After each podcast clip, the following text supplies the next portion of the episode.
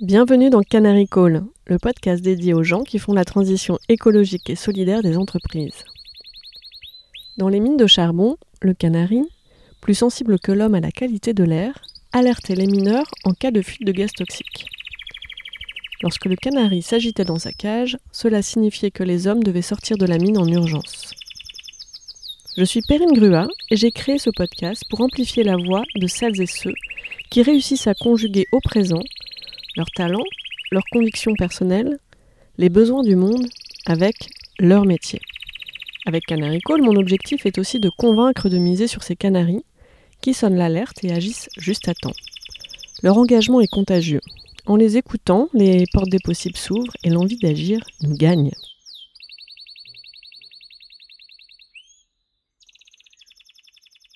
Bonjour Valérie. Bonjour Perrine. Merci de nous recevoir dans les locaux de la communauté des entreprises euh, à mission. Tu connais la question, si tu étais un animal, tu serais lequel et pourquoi? Question très difficile, euh, mais finalement il y a un animal qui m'est venu assez vite à l'esprit, c'est la girafe, pour plusieurs raisons. La première, c'est qu'elle est, euh, elle a un côté euh, force tranquille, mmh. donc elle est assez gracieuse finalement, qu'elle court ou qu'elle elle soit statique, et elle véhicule pour moi une forme de paix en fait, de calme, qui je pense est assez important dans le monde agité dans lequel on vit. Et puis aussi parce que ça, elle a une forme de hauteur de vue, forcément. Elle voit loin. Et c'est important aussi, euh, je pense, à notre époque, d'avoir euh, cette capacité de pas être que dans le, quotidien, l'agitation, mais de, se dire, bah, finalement, où est-ce qu'on va? Voilà. Donc, j'ai trouvé que cet animal était sympathique et, et incarnait ce que, en tout cas, moi, j'avais envie de, d'être euh, au monde aujourd'hui. Quand tu me parles de girafe, je pense tout de suite forcément à la communication euh, non violente avec euh, est-ce que tu écoutes ta girafe intérieure ou ton chacal et comment ils débattent. Donc, pour celles et ceux qui veulent en savoir plus, il y a l'épisode enregistré avec Thomas Dansembourg, qui est un grand porteur et transmetteur de la, de la méthode en Europe. Aujourd'hui, comment est-ce que tu présentes ton rôle? Alors, euh, moi, je dirais aujourd'hui que je suis une, une orchestratrice, euh, c'est-à-dire que je, bah, évidemment, je dirige l'équipe de la communauté, une dizaine euh, de personnes, et j'anime donc cette, euh, grâce à eux, hein, toute la, la, communauté des entreprises euh, à mission, et en même temps, bah, je m'occupe aussi de la de la gouvernance, donc de reporter au conseil d'administration et au bureau de, de la SEM, et de faire aussi cette cette circulation d'informations entre ce que c'est les administrateurs ont comme vision et comme euh, intention et, de le traduire derrière en projet et que ce soit visible au niveau de, la communauté, mais aussi au-delà, hein, puisque la euh, SEM, la communauté des entreprises euh, à mission. Ah oui, tous les millions ont leur jargon. Sachant donc effectivement dans l'orchestration, il y a ce que l'on mène directement auprès de nos membres, mais comme on est une association d'intérêt général, mm. tout ce qui est produit est, partagé avec avec tout le monde hein, en open source sur le site internet, mais au travers aussi de nos webinaires. Donc l'idée c'est de voilà d'être très ouvert aussi sur euh, l'ensemble euh, l'ensemble de l'économie. Donc tu as un rôle de, dirigeante en fait hein, de, l'organisation. Finalement, pour prendre ce poste euh, assez récemment, parce que tu es arrivé en, en septembre 2023. Oui. Est-ce que tu as l'impression d'avoir changé de métier par rapport à ce que tu faisais avant ou est-ce qu'il y a un fil rouge? Comment comment tu nous le racontes? Alors le fil rouge est très simple. En fait, évidemment, je suis la même personne euh, qu'avant. Euh, j'ai des compétences de direction euh, de projet, de manager, hein, d'équipe, mais aussi de, de, stratégie. Hein. J'ai été consultante en stratégie, été membre de, de comité de direction et également directrice marketing. Dans quel domaine? Alors j'ai commencé euh, en tant que consultante pour le service public. Euh, j'étais à l'époque chez euh, Bossard Consultant, qui est devenu mmh. Capgemini Invent après plusieurs années. Et en fait, j'étais rentrée spécifiquement chez eux pour travailler auprès des acteurs publics. Pour moi, c'était un peu ma, mission, ma raison d'être à l'époque. Ah oui, donc tu étais déjà tournée intérêt général. Ah tout à fait. En fait, lors de mes études, j'étais donc à l'ESSEC. J'avais un peu de mal à me projeter dans le monde purement euh, privé et je cherchais déjà un supplément d'âme entre guillemets à ce que je pouvais faire. Je voulais absolument être euh, utile et, euh, pouvoir me, lever le matin avec l'impression d'apporter ma petite pierre à, l'édifice. Et donc ces missions de conseil dans le service public en fait me permettaient à la fois de quelque part d'apporter des, des, un peu des techniques de, d'organisation, de, management du privé dans un environnement qui parfois n'était pas forcément optimisé ou mmh. avait cette culture-là, tout en apportant aussi plus de services aux usagers euh, du secteur public. Et donc ça, ça me motivait euh, tout particulièrement. Et donc dès le départ, en fait, j'étais mise dans le bain de, bah, de piloter des projets, de présenter des choses à des directions générales avec des scénarios pour qu'ils valident. Et évidemment, dans un temps contraint, parce que quand on est consultant, chaque journée compte, on peut pas perdre une journée puisqu'elle est facturée.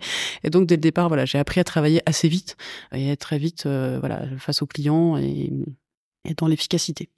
C'est drôle parce que j'ai fait euh, le chemin euh, inverse. J'ai commencé vraiment dans le domaine du travail social et de l'impact. Et j'ai été ensuite faire un exécutif MBA à l'ESSEC pour aller chercher la dimension déploiement du monde de l'entreprise. Donc euh, voilà, les, chemins se croisent euh, et, et, comme quoi la porosité, ça peut être euh, un atout aussi pour, pour faire avancer les causes. Tout à fait. Mmh. et donc, en termes de métier aujourd'hui, qu'est-ce que tu as l'impression d'aller activer de ce que tu as pu euh, capitaliser de toutes tes expériences, en fait Si on peut utiliser le mot capitaliser là, je pense qu'on a le droit hein, pour les compétences. Quelles sont les compétences transférables de tes expériences euh, précédentes? Je pose la question parce que c'est souvent dans les accompagnements que je peux avoir en transition professionnelle de, de dirigeants, de se dire, mais finalement, est-ce que il faut que je réapprenne tout parce qu'il y a tellement euh, de connaissances scientifiques, réglementaires, tous les enjeux de transition écologique des entreprises sont euh, aujourd'hui euh, touchés par une complexité de sujets. Donc il y a hum, toujours la question de comment est-ce que je vais être légitime au regard de mon expérience précédente pour mettre mes compétences au service de causes qui me parlent. Donc ça, c'est un vrai syndrome de l'imposteur euh, à dépasser. Et toi, tu as réussi. Donc on a envie de savoir, mais comment tu as fait? Alors aujourd'hui, ce qui me sert le plus, je dirais, euh, c'est mes capacités d'analyse et de synthèse. Vraiment, j'ai une capacité assez rapide à faire des diagnostics, à voir ce qu'il faut faire, à faire des plans. clairement, mon passé de consultante euh, me sert euh, tous les jours. Donc, capacité à, engranger des, beaucoup de données en un temps record et de pouvoir rapidement faire des analyses et de proposer en fait des scénarios, une stratégie. Donc ça, c'est une compétence très très générique. La deuxième, c'est la capacité à dérouler derrière, donc d'être chef de projet et d'être dans le concret. Hein. Moi, je suis, à la fois dans la stratégie et mmh. dans l'opérationnel. Donc le matin, après poser des scénarios et l'après-midi euh, être avec les équipes pour choisir la couleur euh, d'un post LinkedIn ou euh, voilà un message en particulier. Donc très hands-on comme on dit. Et ça en fait j'aime bien aussi. Hein. j'aime bien être dans, dans, dans le mmh. concret. Donc vraiment ce côté chef de projet, euh, voir de la big picture hein, euh, au quotidien et euh, quand on organise un événement, bah, à la fois le message clé et en même temps, ça va être sûr qu'il y a des hôtesses à l'accueil euh, pour que les gens mettent leur, leur manteau au vestiaire. donc vraiment cette vision globale, à la fois stratégique et opérationnelle. Et ça, encore une fois, c'est une compétence absolument générique qui n'est pas du tout liée au monde de la transition. Après, je dirais ma troisième compétence, c'est vraiment lié à la stratégie marketing et communication. Donc j'ai fait beaucoup ça dans ma vie, dans des environnements très différents, pour des, des produits différents. Et donc cette capacité euh, à en fait raconter des histoires finalement, euh, à montrer euh, le côté positif, attirant, mais sur des sujets parfois un peu complexes. Et en général, j'étais beaucoup dans le B2B, hein, pas dans le B2C. Et donc c'est comment aussi apporter un peu d'innovation, d'attraction dans des, sujets qui sont parfois un peu techniques, pas très rigolos. Et donc c'est à la fois dans, dans les mots de vocabulaire, dans la façon de, de, de vendre les choses, mais aussi dans l'univers graphique aussi qui peut être attirant. Donc ça encore encore une fois, c'est une compétence qui n'est pas liée à la transition. Et donc B2B, euh, c'est finalement quand les entreprises s'adressent aux entreprises, servent les entreprises, et B2C, donc B2B pour business to business, et B2C, c'est euh, business to consumer, donc c'est euh, finalement quand on s'adresse aux particuliers. Exactement. Exactement. C'est vrai que moi j'ai une culture plutôt B2B, euh, même si hmm. bah, ces acteurs, évidemment, avaient chacun euh, des clients ou des usagers, et donc il fallait aussi comprendre ces, ces, ces dynamiques-là. Et finalement, aujourd'hui, euh, je pense que ma légitimité à mon poste, elle est liée à ce capital en fait euh, de compétences hein, qui est aujourd'hui extrêmement utile et j'aurais pas ça, j'aurais un peu de mal à, ce poste, mais que j'ai complété évidemment par euh, un cheminement personnel, par des formations, euh, par voilà un intérêt et, évidemment l'expérience que j'ai eue au grand défi juste avant mon poste à la, à la SEM qui m'a vraiment permis de plonger, on va dire corps et âme dans les problématiques de transition, mais encore une fois avec comme compétence cœur les mêmes que celles que je viens de vous expliquer et qui ont permis de piloter ce, ce, ce projet. Et comment tu es arrivé justement au grand défi? Comment ça s'est passé? Comment tu as réussi à mener ta transition pro? Quelles ont été les grandes étapes? Ça, ça peut être vraiment très utile, je pense, pour les gens qui nous écoutent et qui se disent oh mais par quel bout le prendre? Bah, En fait, ça a commencé par un bilan de, de compétences, euh, tout simplement. Euh, donc, quand j'ai quitté mon, mon, poste précédent de directrice marketing, communication euh, événementielle dans un grand cabinet d'avocats d'affaires, qui était vraiment euh, très, très, très, très bon sur son, son sujet, euh, bah, j'ai évidemment fait un bilan de compétences pour être sûr que mes intuitions sur autour de, de la transition étaient, étaient les bonnes. Et donc, j'ai eu cette confirmation que je pouvais avoir cette combinaison de mes compétences, on va dire, classiques, professionnelles et cet intérêt, mais qu'il fallait que je le nourrisse un peu. Et donc, ce bilan m'a conforté dans ce, dans ce choix-là. Euh, donc, j'ai évidemment commencé par me former très intensément. Euh, L'animation de la fresque du climat, par exemple, euh, tous les MOOC possibles, imaginables qu'il y avait sur le marché, les webinaires, etc. Et donc, j'ai vite compris qu'il y avait la formation aussi... B-Leader, on en a parlé. Exactement, de, de Bicorp.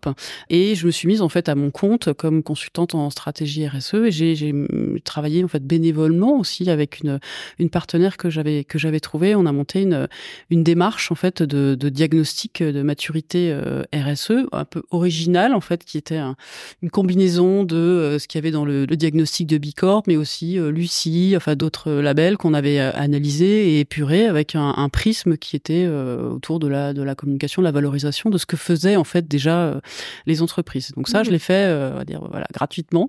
Euh, cette conception d'outils qui m'a permis de, de, avec cette partenaire, de vendre une première mission auprès d'une entreprise qu'on a accompagnée pour définir sa raison d'être. Donc sur la base de ce diagnostic qu'on avait fait, qui avait révélé déjà en fait des, des pépites. C'était ça l'objet de ce diagnostic, c'était d'arriver à. Je suis preneuse. que toute la communauté va être preneuse. Si, si le lien existe, il sera dans les commentaires.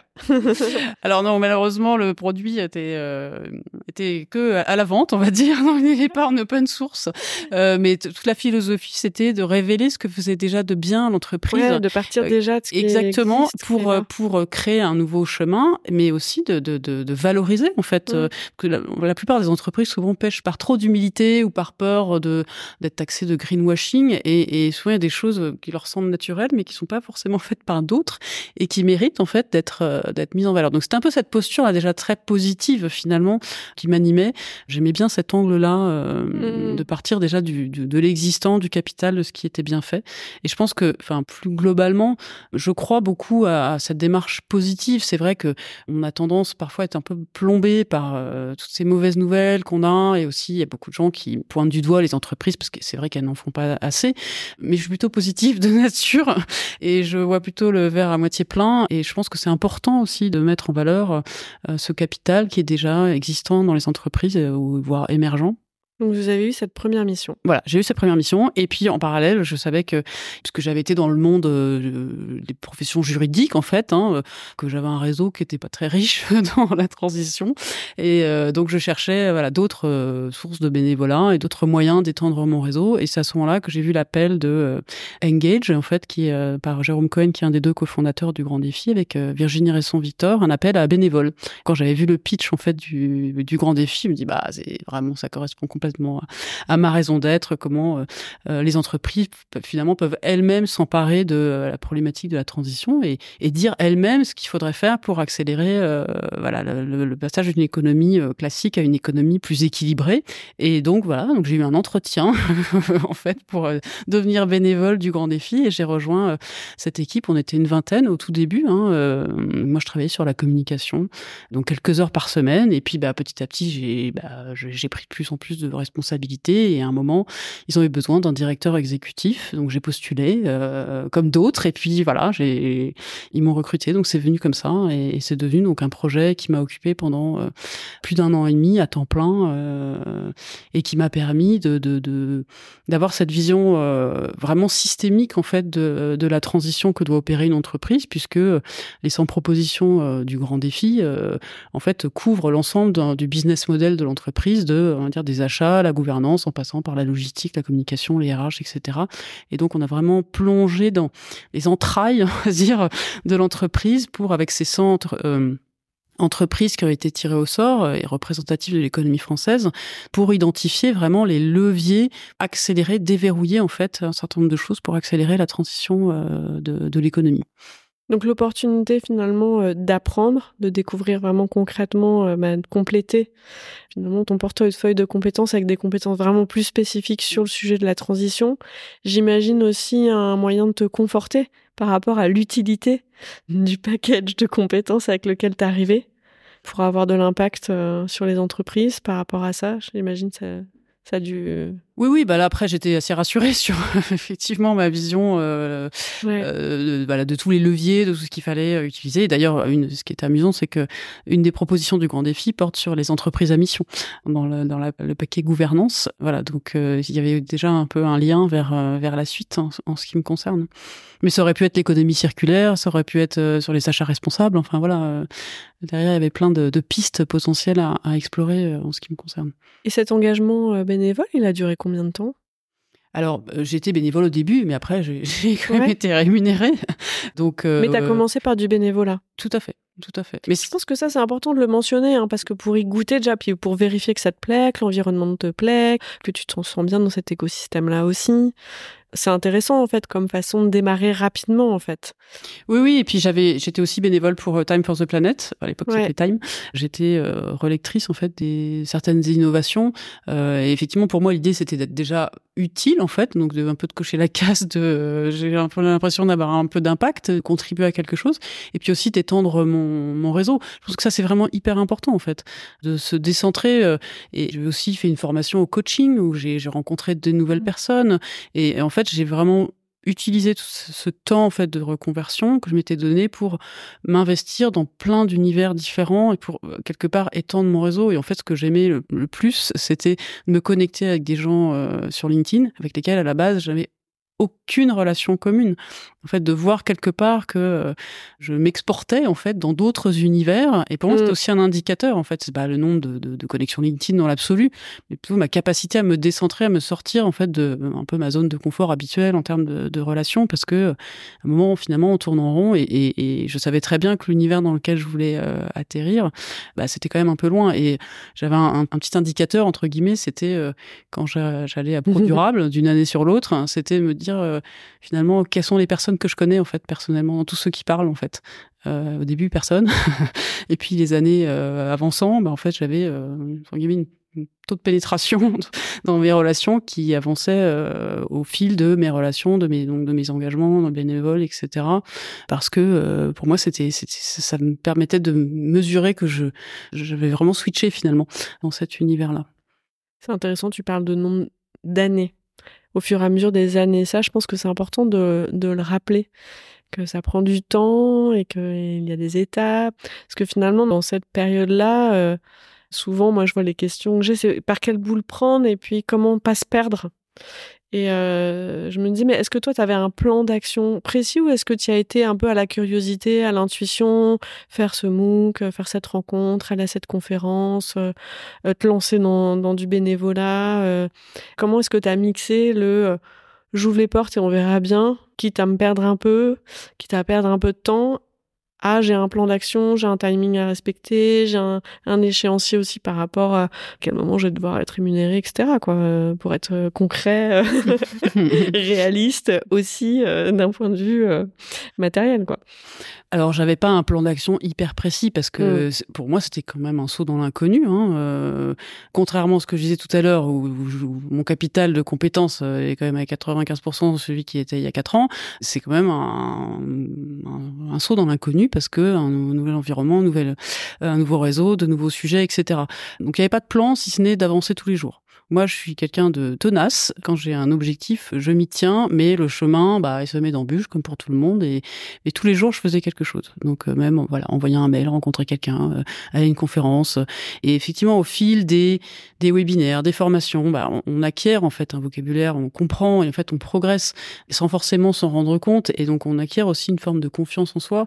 Et je me souviens très bien, euh, typiquement, Pro Durable, où j'y allais au tout début, Pourtant, même forte de ma de, de, de mon expérience, je me sentais un peu bébé dans euh, dans ces sujets-là et pas forcément euh, légitime. Et, et mon pitch n'était pas forcément très très impactant, mais j'y allais quand même. Voilà. Donc euh, j'ai mmh. rencontré des gens, j'ai testé, j'ai écouté, et au fil de l'eau, en fait, voilà, en fait, on avance, on progresse, on construit quelque chose.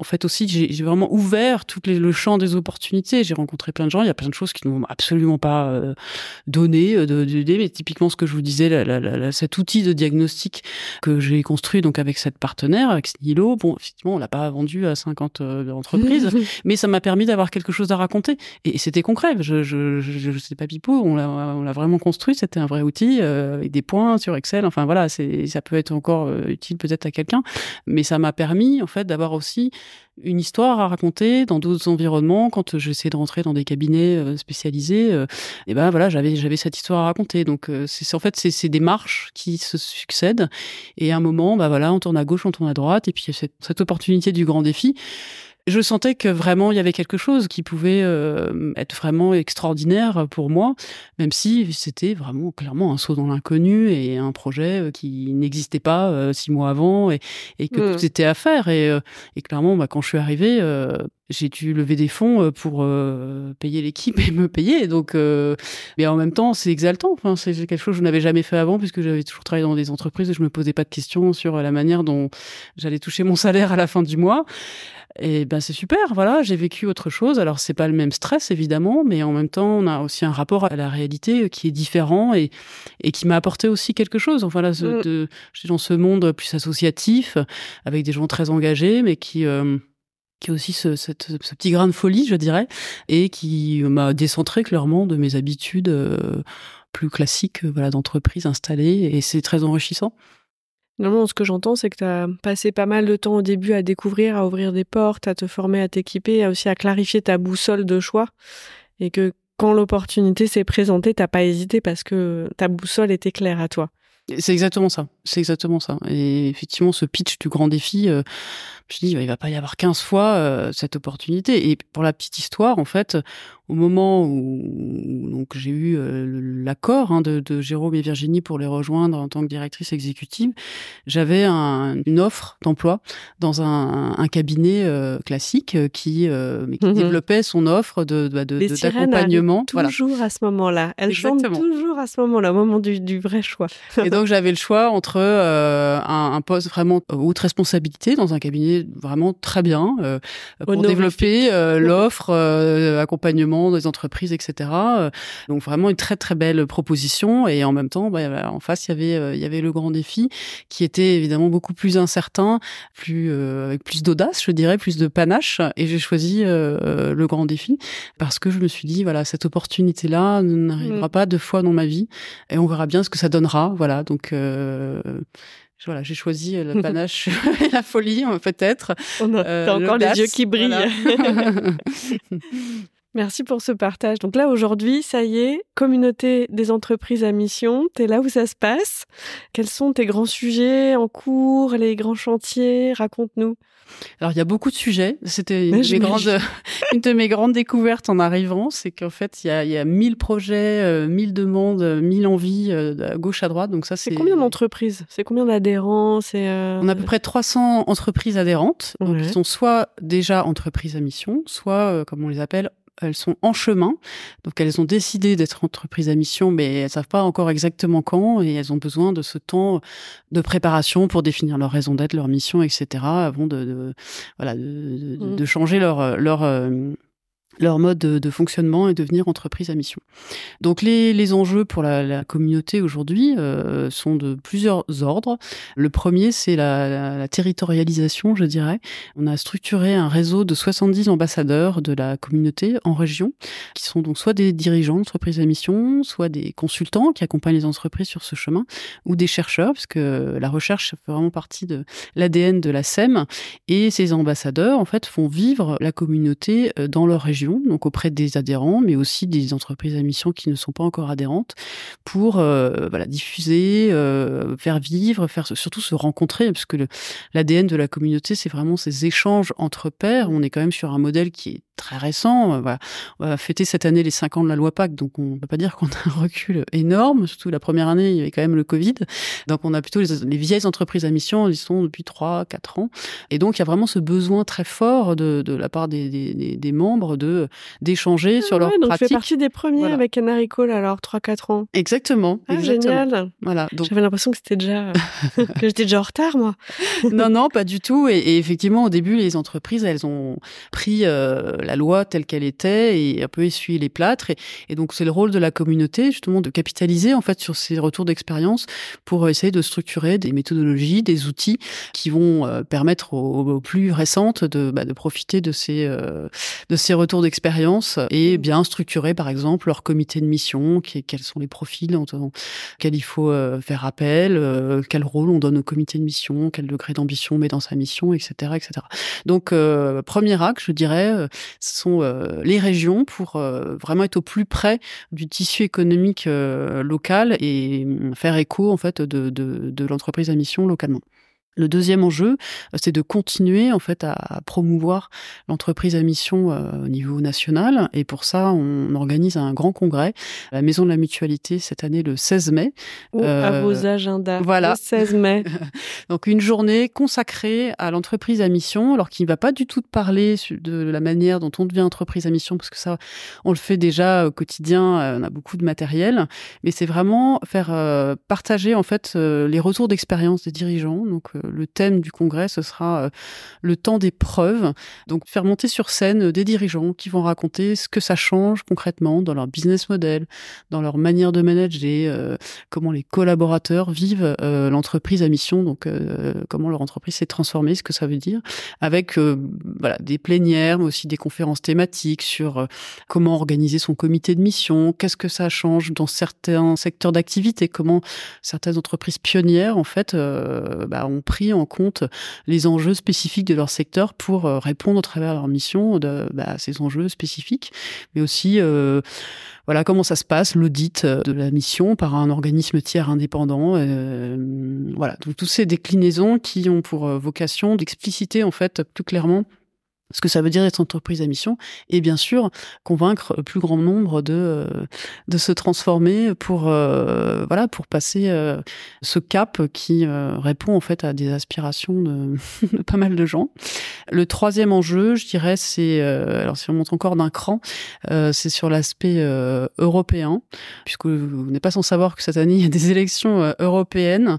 Et donc juste avant ces élections, on a comme enjeu en fait de faire adopter par la, la plupart des partis politiques européens le projet d'une directive qui permettrait en fait de créer un cadre légal permettant aux entreprises européennes de devenir euh, alors entreprise à mission ou entreprise engagée. Le, on va dire le terme aujourd'hui n'est pas définitif évidemment. Mhm.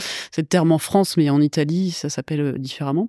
Donc il y a toute une coalition en fait d'en- d'en- d'entreprises européennes qui vont défendre en fait ce projet pour que l'entreprise à mission ne soit pas que euh, une spécificité française ou euh, italienne ou d'autres pays, mais vraiment une possibilité offerte à toutes les entreprises européennes. Ce qui intéresse d'ailleurs notamment certains de nos membres qui sont de taille européenne et qui sont entreprises à mission en Mm. France, mais qui aimeraient bien en fait avoir cette réalité possible dans, au travers de toutes leurs filiales. euh. Et quelque part, l'idée derrière, c'est d'arriver à, en fait à colorer en fait le capitalisme européen avec euh, voilà cette euh, ce- ce- d'arriver à craquer en fait euh, comment de rester une entreprise commerciale tout en intégrant en fait des problématiques environnementales euh, et sociales et quelque part d'être un peu en, écho de la CSRD qui vient faire un, reporting en fait sur la manière dont les entreprises limitent leurs impacts ou sont conscientes en fait de ce que l'environnement peut impacter sur leur propre modèle. Donc l'entreprise à mission au niveau européen viendrait donner en fait ce cadre un peu euh, stratégique en écho au reporting CSRD. Donc on épouse un peu l'air du temps à la fois côté euh, calendrier euh, de- des élections, mais aussi sur cette réalité du reporting qui va toucher euh, 50 000 entreprises en Europe quand même. C'est très important. Alors aujourd'hui, il y a beaucoup d'initiatives entre les entreprises Bicorp, les perma-entreprises, les labels euh, Lucie, les différentes communautés, les différents mouvements, Mouvement Impact France, etc. Comment tu pourrais euh, expliquer euh, en quelques mots qu'est-ce que c'est une entreprise à mission? Est-ce que c'est un statut? Est-ce que c'est? Alors, ce qu'il faut avoir déjà en tête, c'est que ce qui compte, c'est que l'entreprise progresse. Donc tous les voilà les labels, toutes les énergies, les projets en fait qui sont menés au sein des entreprises pour la transformer et aller vers quelque chose de plus de plus équilibré au sens voilà, de la planète et de, et de la société, c'est voilà c'est très bien. Donc toutes les on va dire les initiatives sont bonnes à prendre. L'entreprise a ça fait bouger le système. Exactement, ça fait bouger le système, ça mobilise les directions, les salariés, c'est très bien. Typiquement, dans les, référentiels, ce qui est bien, c'est que ça permet aussi de comparer les entreprises les unes entre elles. Donc ça donne, euh, voilà, ça permet d'échelonner, de, de, jalonner les progrès. Donc ça, c'est très bien. la différence de l'entreprise à mission, déjà, c'est qu'elle est consacrée par la loi. Donc on a un cadre juridique qui permet donc à l'entreprise de devenir entreprise à mission. Et ça, c'est dans un cadre euh, réglementaire. Donc ça, c'est assez unique. C'est un statut? Donc l'entreprise à mission n'est pas un statut, ce n'est pas un label non plus. En fait, c'est une qualité dont se dote l'entreprise et qui va être pour le coup inscrit dans ses statuts, mais qui ne change pas le statut de l'entreprise. Donc une SA qui devient entreprise à mission reste une SA, mais elle a inscrit dans ses statuts sa raison d'être, ses objectifs statutaires et euh, son organe de gouvernance qui va en fait vérifier que l'entreprise euh, est bien dans la mission qu'elle s'est donnée. Donc soit un comité de mission, soit un référent de mission pour les entreprises de moins de 50 salariés. Donc c'est assez engageant parce que c'est vraiment sur le fond, c'est la carte d'identité de l'entreprise qui porte la qualité. Exactement. Et surtout, ce qui est très fort, c'est que ça doit être voté en assemblée générale. Donc, en fait, ce sont les actionnaires qui eux-mêmes euh, votent euh, pour cette, ce changement, cette transformation, et donc qui s'infligent entre guillemets à eux-mêmes cette obligation de progrès, en fait, de dire voilà, on veut aller en telle direction, et oui, on assume le fait que chaque année, il va falloir qu'on dise qu'on a progressé comme on avait, on avait, on l'avait promis. Et donc ça, c'est un engagement interne. Donc, il y a ce comité de mission qui va venir aider vérifier que c'est le cas, et après en externe, donc ça c'est imposé par la loi, un organisme tiers indépendant qui va vérifier donc sous les deux ou trois ans, en fonction de la taille de l'entreprise, que effectivement euh, la trajectoire est bien euh, est bien respectée par l'entreprise. Ce qui est euh, intéressant en fait euh, dans l'originalité de ce modèle, c'est que contrairement pour le coup aux référentiels qui sont uniques et imposés, en fait là dans l'entreprise à mission, c'est l'entreprise elle-même qui définit sa mission. Et donc qui va définir son degré d'ambition, son degré de transformation de son business model. Et donc euh, ça consacre en fait la liberté d'entreprendre, ça vient respecter finalement euh, la singularité de l'entreprise et la liberté des actionnaires en fait de bah, d'aller dans une telle ou telle direction et de, plus ou moins ambitieux. C'est intéressant parce que finalement, ça, ça donne une vraie double direction euh, à l'entreprise qui a l'obligation d'être, euh, d'avoir une viabilité euh, économique quelque part, et de l'autre côté qui se dote d'objectifs non économiques déjà dans la carte d'identité moi je le vis, c'est-à-dire que à chaque fois qu'on agrandit euh, la famille aussi euh, mais hum, la question de est-ce qu'on est bien d'accord sur les objectifs, sur la raison d'être, et mon comité de mission, il en est garant aussi. Donc euh, c'est un vrai engagement dans la durée aussi que de l'inscrire dès la création de la société ou de changer les statuts de sa société. Oui, tout à fait. C'est ça qui est intéressant, c'est que ça vient aussi, euh, en fait, quelque part protéger ce qu'est l'entreprise, quel est son ADN, ce qu'elle veut être au monde. Et donc, dans une perspective de rachat ou de croissance externe, en fait, ça vient euh, sanctuariser un petit peu le, voilà l'ADN et au plus haut niveau, en fait. Euh, alors qu'effectivement, si on peut se doter d'objectifs indépendamement de mmh. l'entreprise à mission, mais en fait, ça peut, être balayé un changement de, de direction, voire d'actionnaire. Et, et en fait, ce n'est pas pérenne. En fait, c'est pas vraiment inscrit dans, dans, le dur euh, ce que propose en fait l'entreprise à mission. De quoi est-ce que vous avez besoin aujourd'hui pour déployer? Alors en fait aujourd'hui, euh, on, se rend compte que euh, au-delà des pionniers, des entreprises aussi qui quelque part étaient déjà très engagées mais qui n'avaient pas ce cadre avant la loi Pacte et qui se sont jetés entre guillemets sur ce modèle pour venir consacrer en fait hein, des, des, engagements préexistants, c'est compliqué en fait de, de de convaincre. C'est un peu comme quand vous lancez un nouveau produit, une nouvelle, marque, bah, il faut conquérir un public, un marché. Déjà, il y a une question de notoriété. Hein. Aujourd'hui, euh, l'entreprise à mission, elle est évidemment très connue dans le monde des gens engagés dans la transition, mais euh, c'est pas quelque chose de, grand public, évidemment. Donc il y, a, il y a, la question de notoriété. Et puis après, il y a aussi des idées reçues, il y a des freins à lever. Donc ça, ça fait partie des choses aussi sur lesquelles on doit nous travailler. Et ces freins Quels sont les freins ouais, que vous rencontrez aujourd'hui? En fait, il y a vraiment de plusieurs natures. Il y a des freins, on va dire des, des, entreprises qui pêchent par humilité, c'est-à-dire qui se disent oh là là, nous on n'est pas parfait, on peut pas être entreprise à mission, parce qu'elles voient l'entreprise à mission comme finalement le, le, point d'arrivée, alors qu'en fait c'est un point de départ. En fait, mmh. devenir entreprise à mission, c'est assumer que l'on se met sur une voie de transformation et qu'on va publier en fait les, les, les jalons de progrès.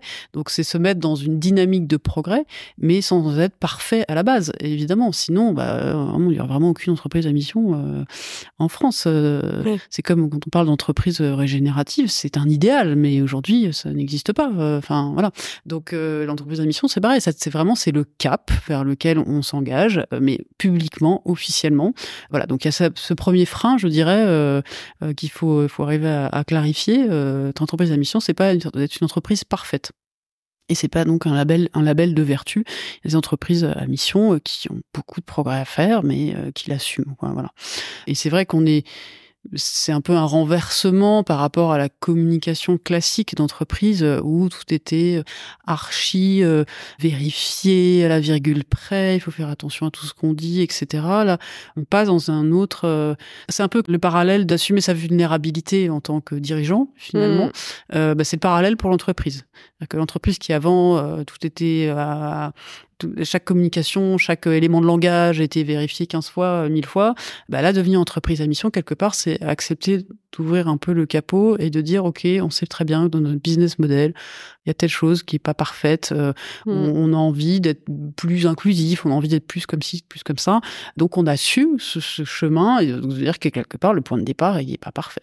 Mais c'est, je pense, c'est aussi ce qu'attend la société. Donc, euh, voilà. Après, évidemment, il y a toujours aussi des risques juridiques. Ça, ça fait partie des autres freins, euh, notamment d'entreprises qui sont cotées ou qui sont soumises à, à peut-être des risques réputationnels euh, donc dans justement le, mm. domaine plus B2C, où il peut y avoir rapidement des mauvais buzz, euh, des choses comme ça. Il y a aussi des freins, en fait, à, assumer aussi publiquement ces formes de, fragilité pour éviter de, potentiellement, voilà, d'être soumis à des, mauvaises ondes. Voilà, donc ça fait partie aussi des, des freins aussi qu'il faut lever de ce côté-là. Et puis du côté des petites entreprises, il y a aussi ce sentiment que bah oui, devenir entreprise à mission, bah il faut un comité de mission, c'est un truc en plus. Euh, puis bon, il va y avoir la CSRD déjà, il y a déjà plein de choses. Euh, on voit bien là aujourd'hui que les entreprises elles, demandent, euh, on l'a entendu encore hier soir, elles demandent plus de simplification, moins de normes, etc. Donc il y a un peu une fatigue quelque part aussi hein, de toute cette paperasse réglementaire normative. Mais en fait, ce que j'ai envie de dire, c'est que l'entreprise à mission, c'est un évidemment, oui, il faut, il y, a un, peu plus de choses à mettre en place, mais que c'est un outil de, au service de la liberté. Une fois qu'on est très clair sur ce qu'on veut être, en fait, ça donne une force qu'on n'avait pas forcément mm. avant, et, c'est un souffle qui porte en fait, et qui va apporter euh, aussi parfois euh, une simplification quand il faut prendre des décisions.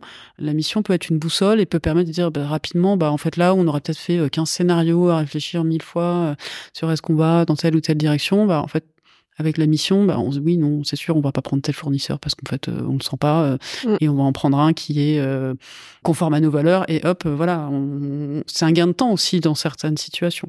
Donc oui, c'est un système en plus à organiser, mais tous les gens qui ont un comité de mission installé expriment aussi le fait que ça leur apporte énormément en termes de, bah, de vision, de valeur ajoutée, de un peu aussi de d'ancrage en fait hein, sur certaines euh, orientations et, donc c'est un plus. Mais voilà, ça fait partie des choses sur lesquelles il, faut, il va falloir euh, aiguiser un peu nos arguments pour convaincre au-delà de, de bah, des entreprises qui sont déjà euh, à mission aujourd'hui.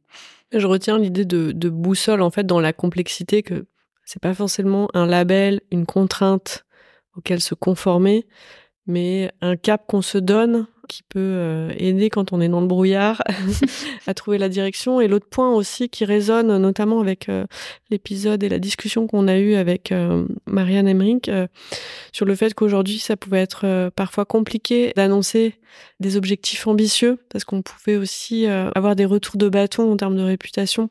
Il y a ce pacte à passer dans notre société entre les entreprises, les consommateurs, les collaborateurs sur euh, jusqu'à quel point euh, on, peut assumer sa vulnérabilité, se donner des objectifs euh, ambitieux et se confronter au sens faire front ensemble et non pas oui se pointer du doigt se pointer du doigt ce qui en fait est un frein en fait et est un frein important pour oser afficher parce que je vois, il y a un autre point aussi qui peut, euh, euh, le fait d'afficher ça dans ses, euh, dans sa qualité d'entreprise, dans sa carte d'identité, est-ce que ça veut dire qu'on est activiste exclusif au sens est-ce qu'on va refuser de travailler avec certaines personnes ou ça peut aussi être pris comme une posture excluante si on fait pas attention à la manière dont on l'amène dans de nouveaux collectifs en fait.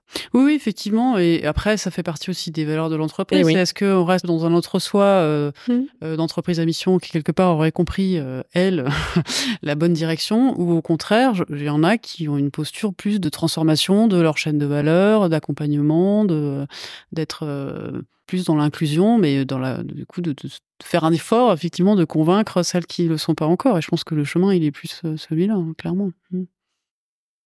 Est-ce que il y a un message que tu as envie de partager au plus grand nombre Quel serait ton canary call à toi?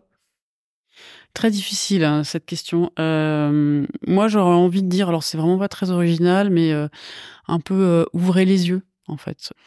Je pense qu'aujourd'hui, euh, les gens réfléchissent pas assez et sont dans une forme de routine intellectuelle, de routine de consommation, euh, parce que bah c'est effectivement c'est plus confortable.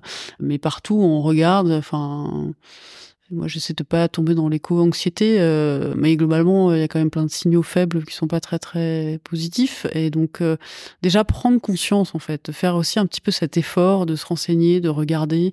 Et après, évidemment, euh, c'est pas très original, mais se dire voilà, qu'est-ce que je peux faire moi à mon niveau, parce que finalement, euh, tout ce que l'on fait quelque part euh, peut relever de l'activisme, hein, d'acheter un soda ou pas, euh, de, manger de la viande ou pas. alors je dis pas qu'il faut tout arrêter, évidemment non, mais en fait chaque choix que l'on fait au quotidien a un impact et il faut pas le, négliger. Donc juste voilà prendre conscience de tout ça et après chaque chemin est personnel et il n'y a pas de jugement de valeur. Il y a des gens qui sont capables de faire énormément et puis d'autres pas beaucoup, et puis chacun son, lot de contraintes en fait, hein, euh, et, d'énergie. Donc il n'y a pas de, on est tous inégal en fait hein, face à ce qu'on est capable euh, de faire, mais au moins de prendre conscience de pas être dans cette forme de routine en fait.